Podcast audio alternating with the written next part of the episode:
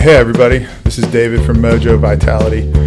And a lot of what we do here at Mojo concentrates on pelvic wellness. And today we have the uh, owner and lead therapist at Progressive Pelvis Physical Therapy, Jackie Crowell, joining Dr. Cullison today on the couch to talk about uh, really female pelvic health and wellness and what the crossover between what they do in pelvic floor physical therapy and what we do uh, optimizing hormones in women and uh, vaginal rejuvenation, of course. Uh, Dr. Cullison and his long uh, expertise and experience in um, serving that type of uh, medicine and what Dr. Jackie does is a great crossover. So sit back and everybody stay tuned to hear two Goliaths of the pelvic health and wellness arena talk about things that's going to blow your mind. Coming up next.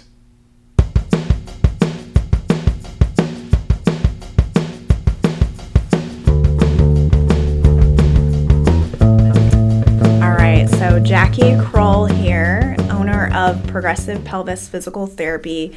I'm a pelvic floor physical therapist, and I'm here with Dr. James Cullison, who's board certified in urology and subspecializes um, and previously did many reconstructive surgeries for female pelvic medicine and he is now um, the medical director of Mojo Vitality here in Marietta, just outside of Atlanta.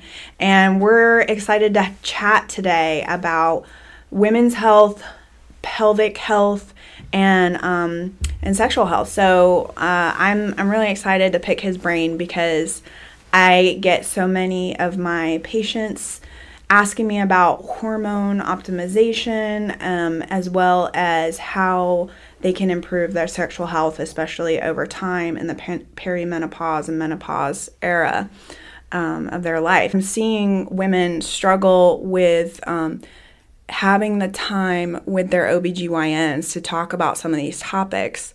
Um, and so I'm sure you've seen it in your practice, but now you are experiencing a whole different um, a whole different it's a whole different medical field to be able to, to spend the time necessary to answer questions um, given now that you're you're in a different setting. So can you tell me a little bit about that and that transition? Yeah that's, that's a good point. So uh, yeah your gynecologist you know we had a podcast on this earlier you know that they can't they have their job to spend time on the typical diagnosis and presentations that are in their guidelines. So they just they they nor us as urologists uh, just don't ever seem to find the time to invest in those details and things that you could do to make somebody's sex life better. I mean, it ends up coming down to a small surgery or a, a, maybe one prescription or something like that,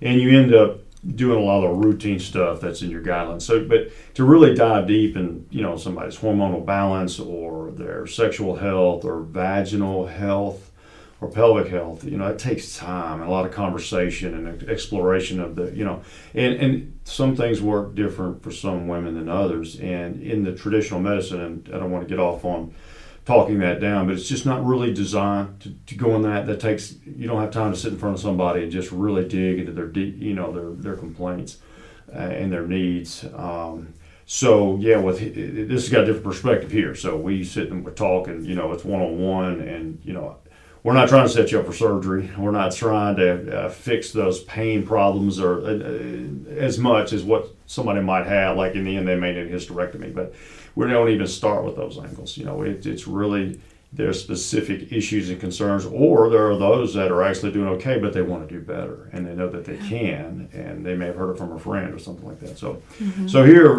it's a it's a time investment. You know, when you make an appointment here, we can really explore your issues and do what we can to help. Mm-hmm. You know, in a safe way.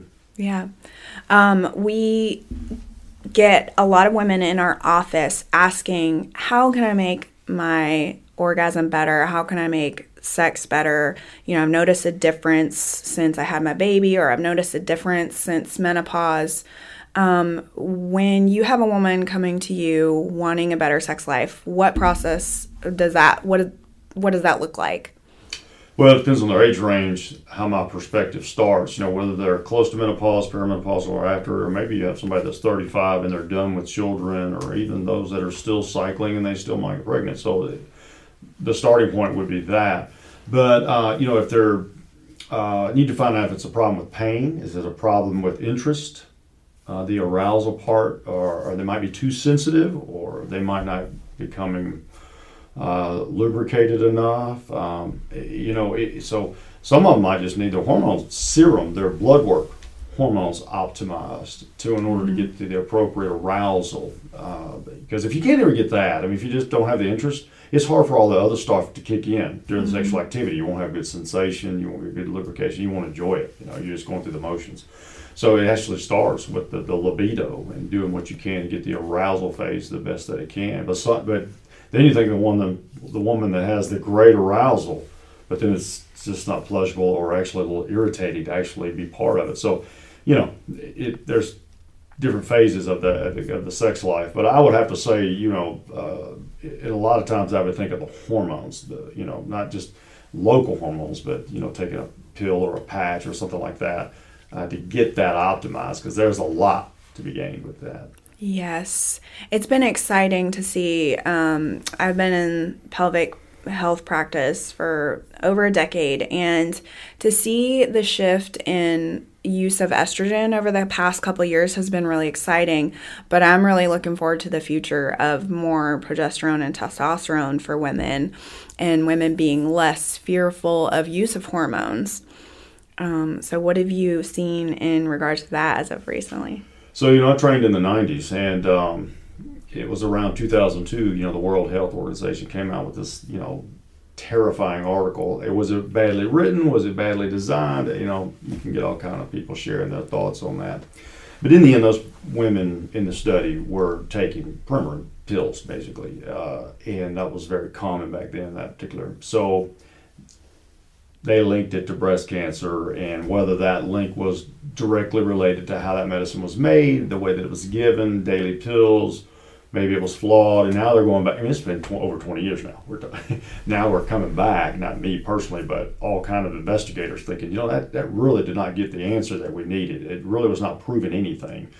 Um, and so some people think it's because it's a daily pill, and you know, a female cycle, if you're cycling, that's a 28 day. I mean, the hormones are at all kind of different levels there, you know, and giving somebody just a daily pill where you get spikes, I call it the sawtooth pattern, just getting a daily spike, it goes back down, daily spike. Mm-hmm. So that your body's not used to seeing that, and that could be something with that. You know, it could be the dose, and they'll have them go through the first pass effect of the liver. It could be that.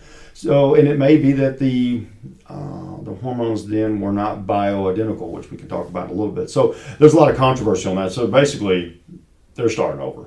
And what we have learned is that all this dementia and these hip fractures are just getting more and more common as somebody gets older. And you know, uh, where's this coming from? You know, I mean, these quality of life. Some people are living, women are living a long time, but their quality of life is terrible. Mm-hmm. You know? So, so anyway, uh, yeah, in the last couple of years, more and more women have seeked out going on some sort of hormone replacement, including testosterone. So this is actually a new game. I mean, for most people, never heard of this stuff. So, that, but a lot are really nervous. I mean, maybe as we move on today, we can share our you know information what we've learned about the safety of going on different types of hormones. Uh, but um, there's a lot of excitement in what we can do for a female to make their you know their sex life better, their overall health, exercise abilities, you know, able to get their weight down, and cognitive effects. So, so there's a lot to be gained by you know looking into the hormones. So this is we're all talking about serum hormones, meaning in the bloodstream, you know, which we can measure with tests. Absolutely. Mm-hmm. And so, um, testosterone in particular can be a big game changer for libido and orgasm strength and capacity. Um, is how do you typically, for a woman, administer a, some testosterone and or progesterone? Well, progesterone is mostly still used as a pill, and uh, this is just a short part of the progesterone, but that's still a pill, a pill that's taken at night. And there's a new um, now I wouldn't call it a fad, but there's a new interest in giving them micronized uh, progesterone, and that's that's a story for another day. But a lot of gels, patches, or pellets aren't used with progesterone very much. Uh, they deem that the progesterone tablet probably is, it makes you uh, gets you good sleep and stuff like that. So it's still a nightly pill. So there's not a lot of controversy on that method of administration. But now testosterone, there's actually a pill form, but I do not recommend that. Even a even a troche or a throat lozenge that you can take. That I don't recommend that. But uh, there's creams. There's a sh- there's shots which are the cheapest, and uh, then those pellet inserts. And what I'd say about testosterone is that I'd say that when women get to be about 40, they've lost their baseline testosterone that they had in half. So think of it like this: women at all times compared to all men, they have about 10% of testosterone floating around in their bloodstream. And uh, you would think, well, this must not be as important. I'd have to say that's the opposite. So its fluctuations are more critical and more felt by the patient because of that small little variation. You know, it's uh, it's like you had a great big sand pile over there, and you go over there and take a bu- couple of buckets away. Well, you still got a great big sand pile, but you know, you got somebody with a little sand pile, and you take those same two buckets away. You know, so. So with women, you know, they have a 28 day cycle, and so that testosterone is just a baseline. It doesn't have that diurnal 24 hour fluctuation like a man's does. It's this little baseline, and when they get close to ovulation, a couple days before, and theoretically, you know, I, I, I never really picked up on this unless you really start talking to a female, but that's sometimes the best days of a female's month. They feel the One best. thousand percent. I Well, can okay. relate. Yes. Yeah, oh, see, uh, nobody's ever really. You ever heard anybody talk about that? I mean, guys don't know this. I mean, I can tell you that. Yeah. And um, but yeah, and so it, you know, sure, of course, their estrogen is very high there. They're building the endometrium of their uterus lining, and, and then the progesterone starts to go up. But when you ovulate, the estrogen's at its peak, but also the testosterone is too. You can see it. It's just like a little blip on the map right there at the same time, right during ovulation, and it could be that could be part of it. You know, it might double in amount during that time. Um, so giving somebody testosterone now, a female testosterone, um, it can have a lot of that same feeling that you're just expressing right there. That you know they're they want to get out and do things. They sleep great. Uh, they're in a great mood. Their sexual arousal is fantastic. So you can get a lot of that by raising the, the testosterone in a female just ever so slightly. We're not trying to make it like the man's level. That's not it. You're just trying to you know, we don't know what it was when you were 25. We don't know what it was when you were 18, and we don't know what your receptors are doing either. But uh, just giving somebody cream, I always start with cream sometimes if they're nervous about it, or whatever. But I will tell you from a health perspective and risk, nobody has found any, honestly. And, and you know, if you give too much, you can. I'm going too far with this, I'm sure, but you know, if you give too much, they might get a little uh, acne breakout or a little hair here and there. I mean, there's a lot of other things that happen when you give them way too much.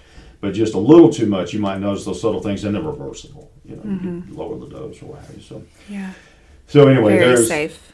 yes, it's very safe. I'm very comfortable. I would give it to all my friends that are female and family. I would do it, eat it all day long. I, I feel no risk of, or concern by doing that, and they've got lots to gain. You know, doing it correctly. You know, and there's not. A, it's easy to monitor as well. Uh, but the and the progesterone, you know. Uh, you know, we're talking about whether they've had a hysterectomy or not, and we're getting in the weeds on that. But the dosing on that is, you know, it's titrate. You kind of titrate it. You know, you obviously you don't want to get cause any uterine bleeding, but that goes with the estrogen. So anyway, I, I would say that uh, those two things, mainly the testosterone, has not been explored much. I mean, and, and that is the easiest to manage in a female. I've I've heard some other providers discuss um, postpartum blues and depression and how it's related to that plummet of hormones after pregnancy and that postpartum period. And if we have a mom who is suffering from some significant postpartum depression and they're not breastfeeding, why not give them some level of hormones to kind of let them level out and improve their mood. I think one thing that a lot of women even don't realize is how much their hormones impact their mood. And so I think that's one of the biggest probably things that you see is that women come back and after starting some HRT hormone optimization, they notice one of the biggest things that changes is their mood and their energy level. And uh, I want more women to know about this for this for this one singular reason. Mm-hmm. Um, mood can is is greatly impacted by your hormones, and I think it's really it must be really rewarding to see that. Oh, it is, and I would say that you know the unfortunate thing is after pregnancy, and this again you can't test it, is that you know, your hormone levels got really high. You know, some women love pregnancy. I mean, they just feel like they're their best, you know? And in the human body, what is unfortunate is that whenever it sees a lot of stuff, um, it's like, you know, that's a lot. What's going on here? And so your body, all the cells in your body will down regulate the receptors or they'll modify them mm-hmm. so that it will not react or respond so much to the exposure of a signaling agent or a hormone. No, not just sex hormones, but that could be anything. And so, you know, when, when you've been through pregnancy, they've been really high. And, you know, you're, you're, and, and most of the time that makes you feel really good. But during this time, you know, your receptors might be down regulating some. Mm. So where then it went back to where two or three weeks later it went back to where it was. Well, now your receptors haven't recuperated. They're still desensitized or involuted or whatever it does. And now your normal level of hormones aren't doing what they used to. Mm, I see. So unfortunately, we can't fix that. Your body, mm. uh, your body has to uh, upregulate over time. Realize, oh, you know, this body's used to a little more reaction to that. So then it starts mm-hmm. up. So testosterone uh, during that time is perfectly safe. Uh, mm-hmm. If you wanted to go on some estrogen, you could. The key is you don't want to do that when you know you're going to get pregnant again. Mm-hmm. Yeah, yeah, you, want to really make sure that you haven't done it. That, now, that would be the downside of that. But there wouldn't be harm physically if you're doing that. Yeah. Uh, and testosterone, again, would be the easiest. Yeah. The other thing that's really safe and um, we've recommended our practice is DHEA. And it's actually available over the counter. Bonafide is a product that uh, Revaree, they sell Revaree, and it's a suppository. But there's also another company that sometimes I've recommended called Bezwecken, and you can get them online. Um, but tell us a little bit about DHEA and how it benefits the vaginal canal. Yes. Um, you can get those sources. You can get them off Amazon. I mean, you know, they've got, you know, and uh, but now there's the compound pharmacies have multiple doses of that, and it, um, and you can get some higher doses and play with a little bit. And uh, so DHEA is one of the androgens. There's like five different androgens that a female can have. Most of them made by the adrenal gland, but you know your ovaries make testosterone in that, that line of products too. Mm-hmm. And DHEA is at the beginning uh, of the uh, flow of how hormone, sex hormones are made. So you start with cholesterol, a cholesterol molecule, and it gets certain enzymes that make it into the next thing and the next things. Well, DHEA, DHEA is early in that pathway.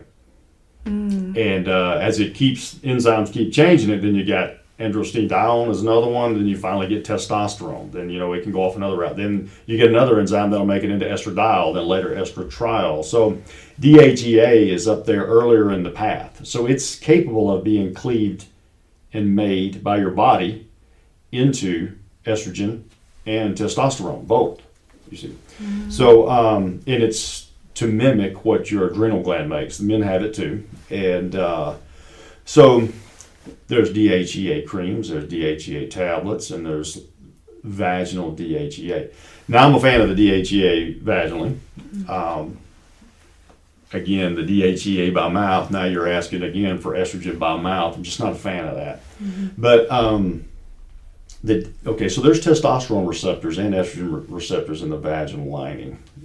There's probably more testosterone receptors towards the end of the vagina. So let, in medical terms, we say proximal and distal, right? So the proximal vagina would be the deep vagina, and mm-hmm. the more distal vagina would be the outer. So the outer one third of the vagina, mm-hmm. those embryological parts are analogous to a male.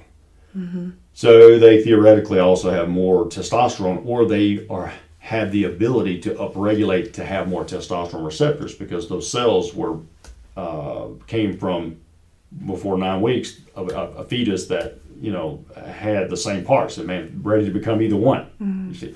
So anyway, so if you administer DHEA, you know, it uh, provides some testosterone and some estrogen both. You're kind of getting a little bit of both. both worlds. And so, and we can go into this a little more in a minute, but in basic uh, terms, the estrogen for uh, vaginal health will make the epithelium, the lining, become thicker, more blood flow. Um, you'll start making more secretions. Uh, it'll make it less sensitive or irritating during sexual activity as it does that. Your pH will be lower, which prevents infections. So, with the DHEA uh, intravaginal, uh, back to what we were talking about is the estrogen part will thicken the epithelial layer to get the, the, moisture secretions.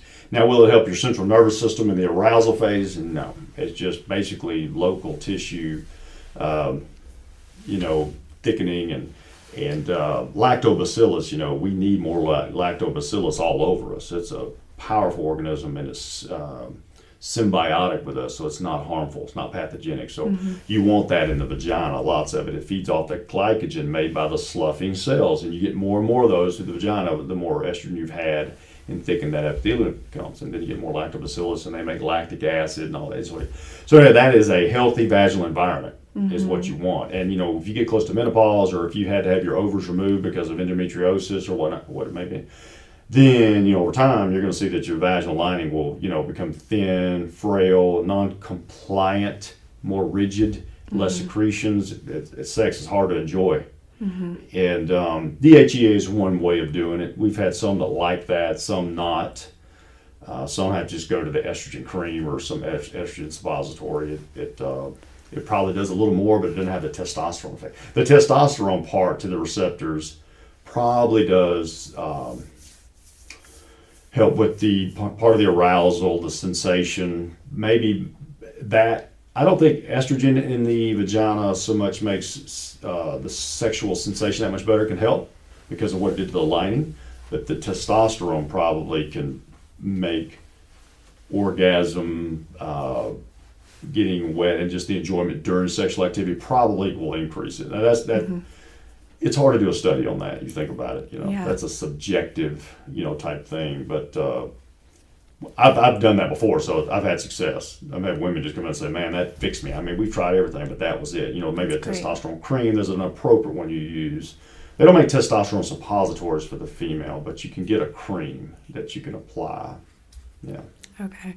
Sex is so complex. Um, you've got the mind and the body working together. And um, sometimes we have to treat all the things. I know that at pelvic floor therapy, we see women who want, you know, to achieve stronger orgasm, and we're working on their pelvic floor strength for that. Um, we often refer to sex therapists and sex counselors to assist in the mind component, or we're recommending resources. Um, and you've referred to medications and hormone optimization, but there's also devices that can help optimize in the vaginal canal and ease some of the symptoms associated with with menopause. Um, tell us a little bit about what Mojo offers in that regard. Okay. So I would say um, a good thing that a female can remember that there's really two things that will optimize your sexual experience from the vagina mucosa standpoint. And that's what we just talked about some sort of local hormone, sex hormone uh, replacement or optimization, DHEA, testosterone, or estrogen. They come in many different forms. Or you can do something that actually, uh, a procedure to actually uh, build that tissue. That's the Mona Lisa touch. It is not new. Uh, I think it came out in this country a decade or more ago, just maybe 2012, maybe. And uh, I've been doing it for years. And uh, so I'm not going to tell anything that you can't find on the internet already, but I'll tell you about my experience and what I'm a firm believer in. And, and that is that laser makes a spray of little laser CO2 laser cuts. It's, it almost looks like you're spray painting in spots. That's the way I call it. And you do that all the way to the back of the vagina, circumferentially all the way out to the front, and then you have an external handpiece that treats the introitus underneath the urethra, all around underneath the clitoral area, the labia minora. I've never done the majora, but I've heard some people have. But um, it basically it, it just leaves this little pattern of tiny little cuts a little bit. It's tolerable. You can sit there and have a conversation with me while I'm doing it, you know. And uh, it takes about five minutes. And uh, what happens is for about a couple of days you get a little clear vaginal discharge. Some people complain it's a little bit of itching, but not debilitating typically. And um, what happens is your body brings in this healing tissue, uh, excuse me, healing stuff, molecules, and uh, rebuild signaling that you'll start getting that thicker layer. So just in itself, without the hormones, you can start seeing that same response. And they've actually devices to prove this. It's not theoretical. I mean, that tissue, that epithelial layer is thicker, starts making more secretions, becomes more compliant. So people who sign up for Mona Lisa laser are not the ones who want to make everything tighter. You know, you're looking for it, that's not what that does. It'll actually make the tissue more compliant, so it can help with improved sensation, uh, better sexual experience, uh, uh, and just bringing the pH back where it's supposed to be. Uh, and you can do that in combination with the hormone locally. And that is, if you want to do both, that really, if you're trying to just get the best, you, mm-hmm. you do both of them. Mm-hmm. and I say the hormone's different from person to person what works. So we've had good success with it. I, I used to quote an 80% success rate. And when I'd say that, those that came in would get anywhere between three and five treatments uh, three was the way it was reported, and some people needed a little bit more. I'd let the patient decide. They come in and get the minimum three. You have to do the three because the first one, the setting is, is a special kind of setting to gate, um, set the stage for the next 2 mm-hmm. So um, when I said 80%, I mean, first of all, those who came for the first, they all wanted to come back for the to get all three. You know, after about the second one, they're like, wow, I mean, I'm, I'm starting to notice a difference here. You know, I mean, it's not mm. grand in two, in two treatments, but it's noticeable. It's an improvement. And so then after three, some want to get five. And the three they were doing good, but someone like, y'all just want to keep going further with this because you can't really do it too much, mm-hmm. you know, as long as you're waiting six weeks between, you know.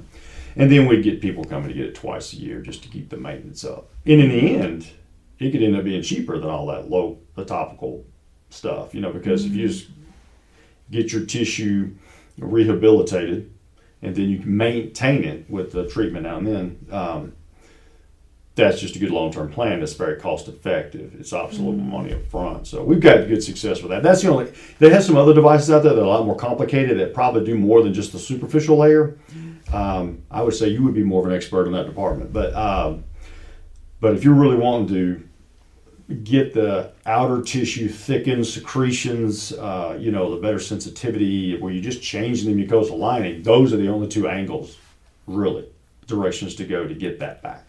Okay. Um, and I want to touch on before we leave hormones and go more towards libido is uh, talking about the value of estrogen as we age and the fact that women should really be using it until they die um, to prevent a lot of the UTIs that we see later in life. Um, can you can you speak to that? You practiced so long in urology. You can. I mean, it, you know, uh, men don't have very much estrogen, so uh, it's quite obvious that I believe that women have better hair and skin, dazzling, and uh, I think a lot of that has to do with that angle there. So it's uh, self confidence and looks, and um, it has a lot to do. It, you know, it, it stinks to let it fall off and then have to build it back up. So at some point, even in your middle age years, you're done having children, you know, and you're 35 or 40, and we have women come in and get, you know, uh, replacement therapy, and we'll put a little testosterone and estrogen, you know, it, it can vary, but um, the estrogen for sexual health and preventing urinary tract infections and pelvic health in general, um, it's essential in keeping that tissue lively, youthful, whatnot. Testosterone won't do that. Now, testosterone will do other things, but not that. Mm-hmm. And um, as far as like mood and cognitive things, you know, the estrogen and testosterone as well, but the estrogen plays a big part in that. Mm-hmm. I mean, you know, there's there's receptors up there for that, and it's not the blood-brain barrier does not prevent that from going in there and doing its thing. So it's a slow decline, and it starts early. I mean, your estrogen levels are going down, and your testosterone levels are going down in your middle-age years, mm-hmm. and you're just waiting for them to turn off before you start taking them. I mean, uh, why'd you do that? I mean, so if you do it correctly and do the right amount, I mean, then you're really maintaining healthy tissue all over your joints. Um, they need the sex hormones in addition to other signaling agents to keep youthful mm. and lively.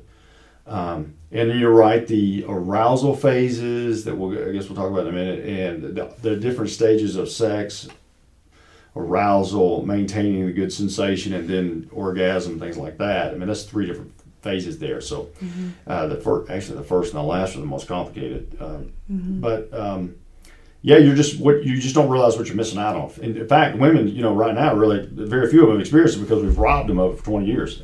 Um, and so I would highly recommend that. It would be great if we, you and I have spoken this before. If you, we all, even the, even in men, you got a baseline level of what you are. Say when you're 22, you're done with puberty. You're done. You got all that behind you, and it's starting to level out now.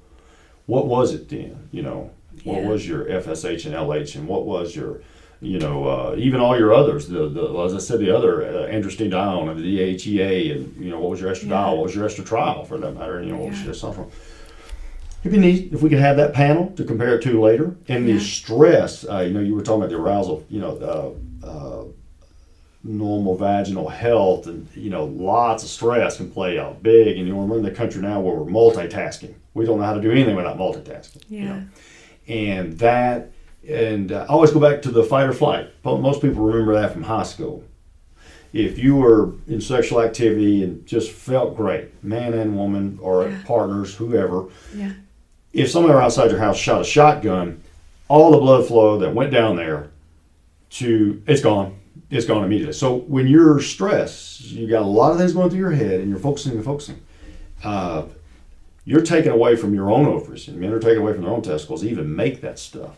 You know, you're you're killing it over time, and of course during the arousal phase, it's completely impacted by that. So, um, addressing those things earlier, I would have to say, uh, uh, you know, uh, will help you in the long run. I mean, you can st- restore and get a lot of it back, but you know, but you sure did miss out on a lot. Yeah. you know. I love how Mojo offers testing, uh, this hormonal testing, so cheaply. And um, they can come in and get a consult with you for really inexpensive. $50 for a consult um, is is such a phenomenal deal. And uh, I think tracking over time your hormone levels is a very well worthy investment. Um, and so I love that.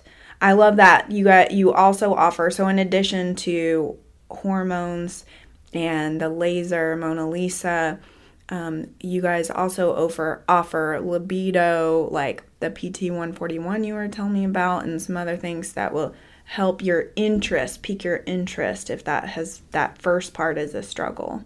Yeah, that's tough. Uh, so yeah, you want to optimize your serum hormones first, because if your uh, circulating testosterone levels and estrogen levels weren't optimized or on par, you, these other ones that we're going to talk about are very helpful. But you you- you're really a little bit wasting your time. You really ought to consider optimizing those first and then do that. Uh, so yes, uh, PT 141 was FDA approved not too long ago, and it's a little peptide molecule, very safe and um, it affects the central nervous system. We're not doing anything locally to your private, so it definitely uh, enhances the arousal phase. So it's FDA approved for female hyposexual disorder, but the men and women are both analogous, so both of them can take this. So it's in, you can get it in a nasal spray, you can get it in a shot, a little tiny needle. We're talking about, you know, sub Q, and um, and actually a cream and a troche or a throat lozenge. So uh, each one of those work.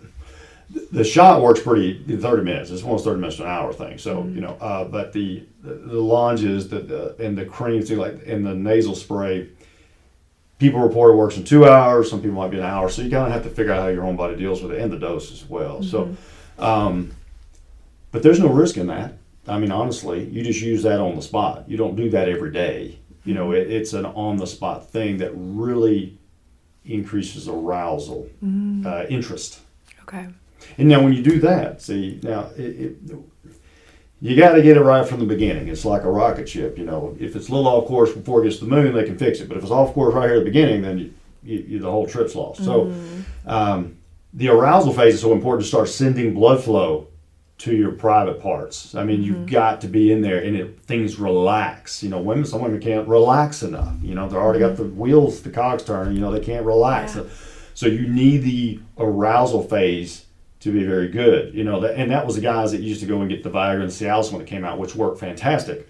Um, that was worthless if they couldn't get past the you know the stress and the you know they they, they, they just Right. didn't even want to think about the arousal but you still you got to be in the mood that's why i said you can't be sitting there watching 60 minutes and you take viagra and all of a sudden everything's great it doesn't work that way Yeah. so you need and that's a very complicated thing there are some hypothalamus and you're upstairs here there's a lot of organs that play a role in that it's not well understood so the PT 141, it's got another name. I can't pronounce its second name. It starts with a B, bremelonide or something like that. I apologize to the audience.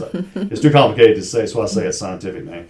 So yeah, that's one. Um, that's one that hardly anybody knows about. Honestly, Yeah, think about yeah. it. I mean, that's a. I've never heard any guy ever talk about it or female in my office. Yeah. You know, we end up offering it to them. So Yeah. a lot of your compounding pharmacies, you have to get from them. You can't go to your local pharmacy and get it. You know? Yeah.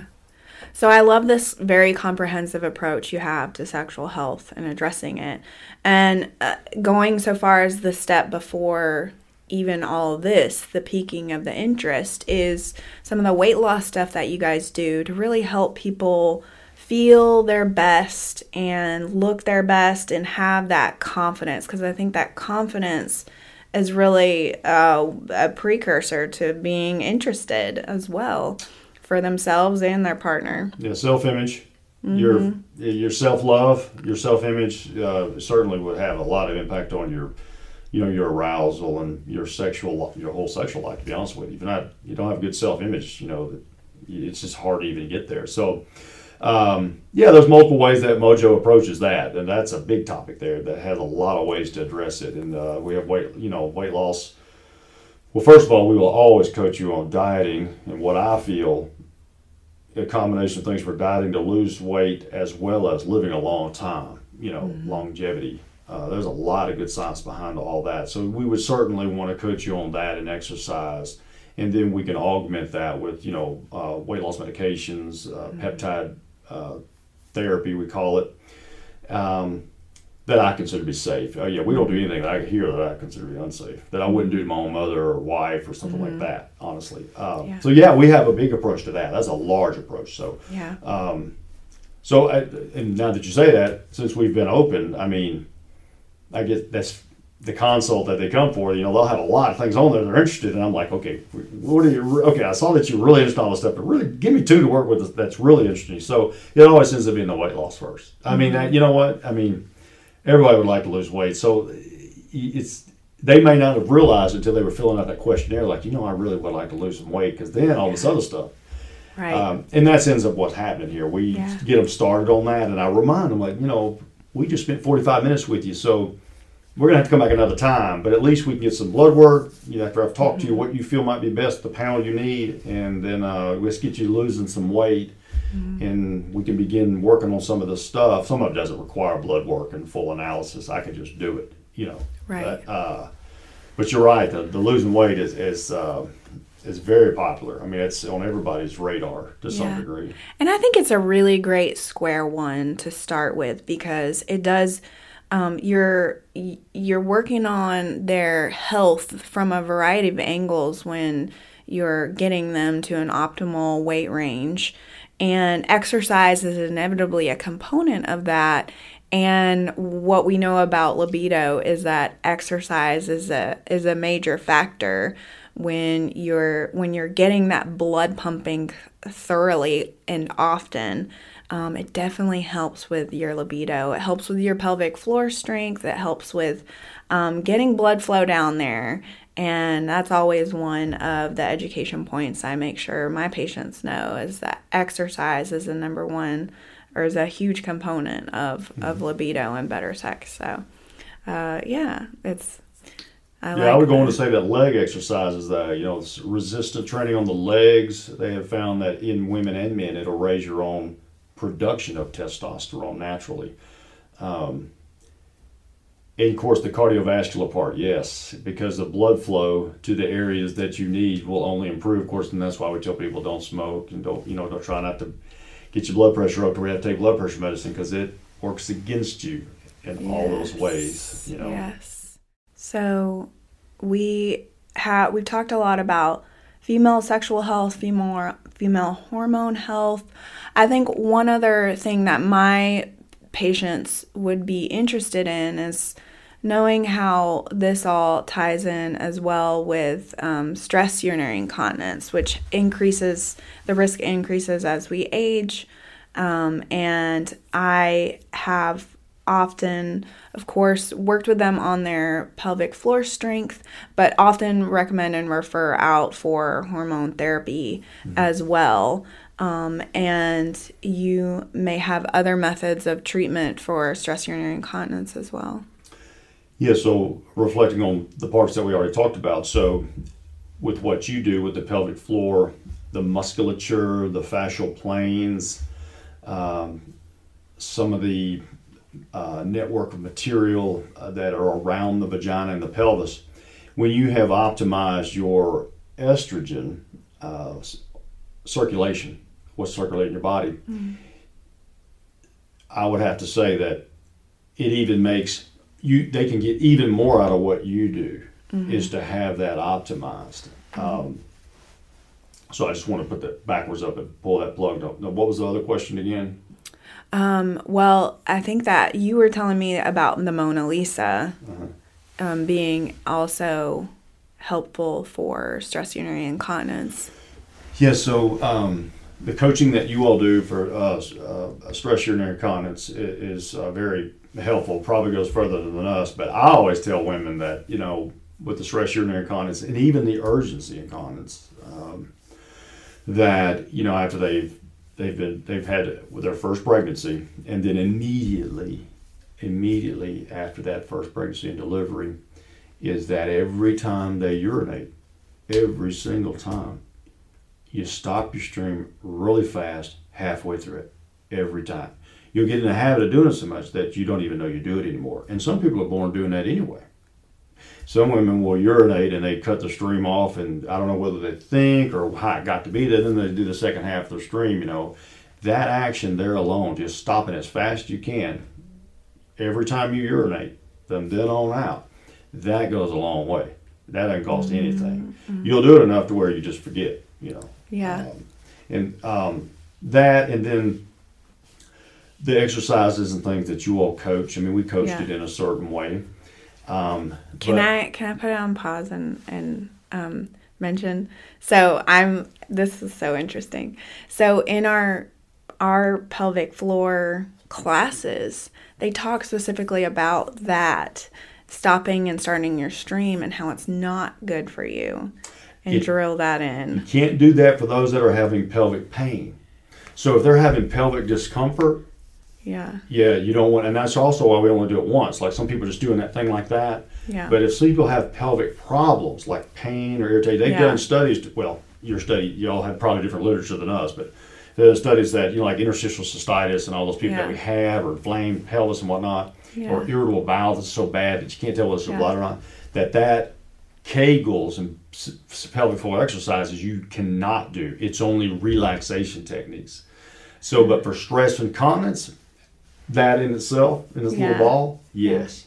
So I've heard it confuses the bladder, like because your it's your when you relax your pelvic floor, that tells your bladder to contract, right?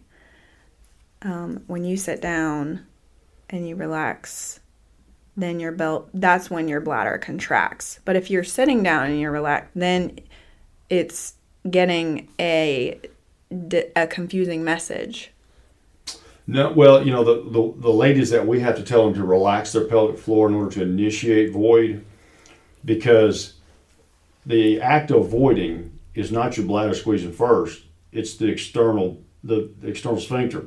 It, right. This will not squeeze until this thing has noticed a relaxation. This can't squeeze. It is right. a that's built into human function. That concert right there. Right.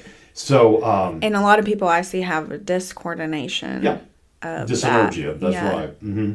And so you can see people that have like a damage to their perineal nerve, and they have a spasm of this. They'll never be able to generate a bladder contraction because they can't. That that consort has to happen. Right. So I guess the study I would say to you, so that's a pelvic floor dysfunction patient right there. Right. You know, they can't relax that. So you would not want to tell them. Yeah. But a person that's just run of the mill stress incontinence that doesn't have a complex problem going on with their pelvis, yeah, we do that because they've done studies that neurologically, that action of doing that, it doesn't do anything directly to the bladder, but it neurologically it starts building a reflex response that makes the bladder calm down and and whatnot. So, and actually hold more urine.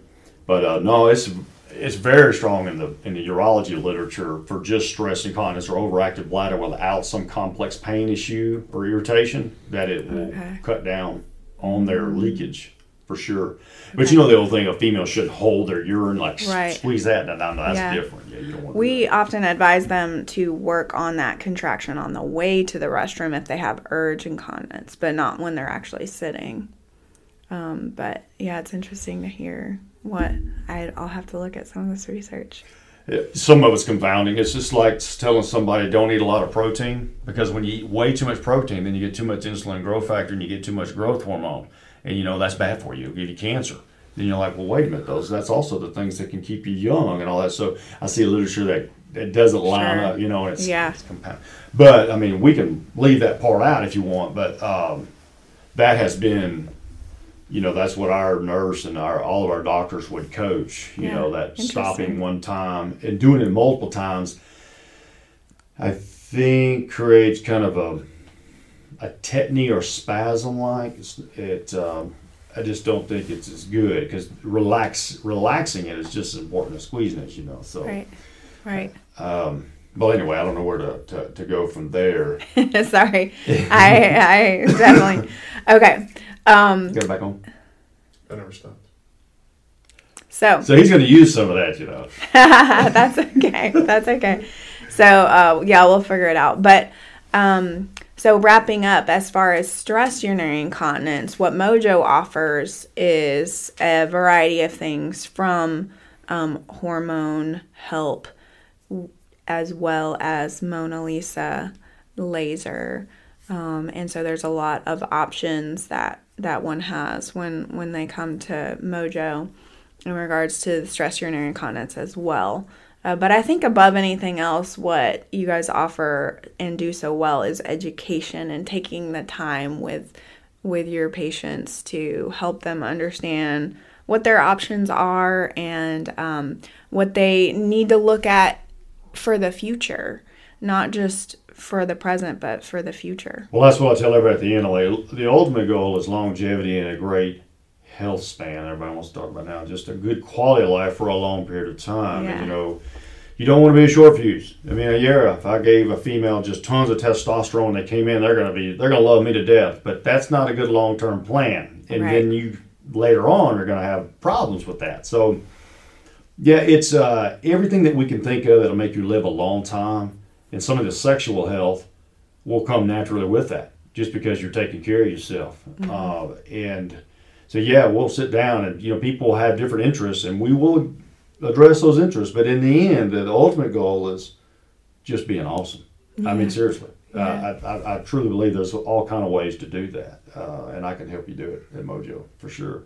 Well, that's really exciting. Thanks for taking some time to talk to my patient specifically today, Dr. Cullison. Uh, JC, he goes by at Mojo, and uh,